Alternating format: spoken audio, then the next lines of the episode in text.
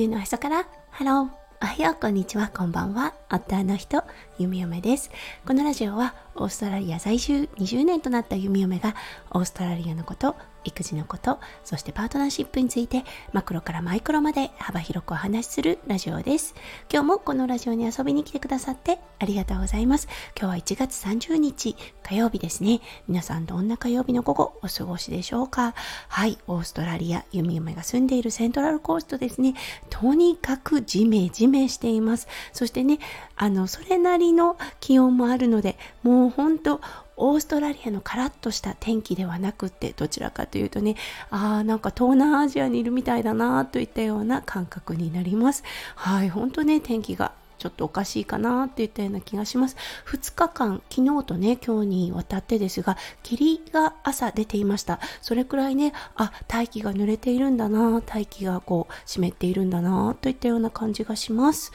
はい、それでは最初のコーナー、ネイティブってどう話す？今日の Aussie English。今日のワードは、それぞれであったり、あとはね、人それぞれといったような表現をご紹介したいと思います。はい。あの、それぞれという意味はね、it varies というような表現ができます。はい。そしてね、人それぞれというような形になると、vary among individuals というような表現ができます。はい、今日のね、メインテーマで、本当人それぞれだなと思った一件があったので、今日はね、このフレーズをご紹介させていただきました。はい、それでは今日のメインテーマに移りましょう。今日のメインテーマは、人それぞれです。それでは今日も元気に読み読めラジオをスタートします。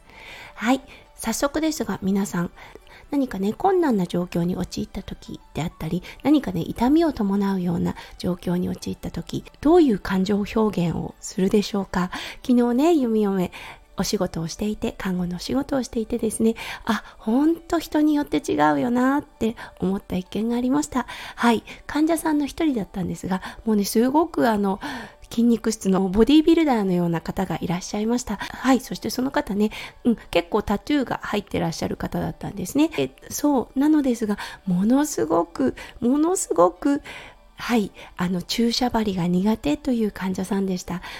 うん、そしてね、その方だったんですが、どうしてもね、あの、手術をするにあたり、はい、あの、留置針を入れる必要があります。なのでね、どうしてもね、その手術前に注射針1回は留置針を入れる行為をしなければいけないのですが、はい、その時にこの患者さんだったんですが、もうとにかくですね、あの、叫んでいました。体をね、こわばらせて、そしてね、あの、うん、とにかく叫んでいました。でもね、看護師であったり、先生、麻酔から言わせると、この叫ぶということはものすごくいい逃し方になります。体をこわばらせることでどうしてもね、留置針を入れる場所もこわばってしまうので、これはあまり良くないんです。どちらかというと、手はね、リラックスした状態で、あとは何を言っても叫んでも、うん、いいからっていうことを、はい、患者さんにはその先生から説明がありました。はい。でもね、どうしてもやっぱり体ってこわばってしまうので、手はリラックスみたいな感じでずっと言われていました。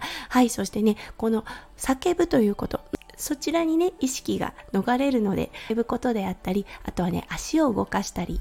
つま先を上に下にっていう感じですることもとてもいい逃し方となります。脳ってこうやっぱり誤作動をするんですね。そう、あの、一箇所に集中しているとやはり痛みもそちらに集中してしまいました。そう痛みが走った時にその他の場所で何かね行いがそう叫ぶであったり足が動いていたりというようなことがあると、うん、案外あのその痛みが軽減されるというような、うん、研究がされています。はいなのでねそうあのその患者さんを見ていてああこういう感じで逃しているんだなっていうような感じがしました。そしてね弓嫁においてはどうかなって思った時はい弓嫁はね何か痛みを伴うことですね。例え、えばうん、あの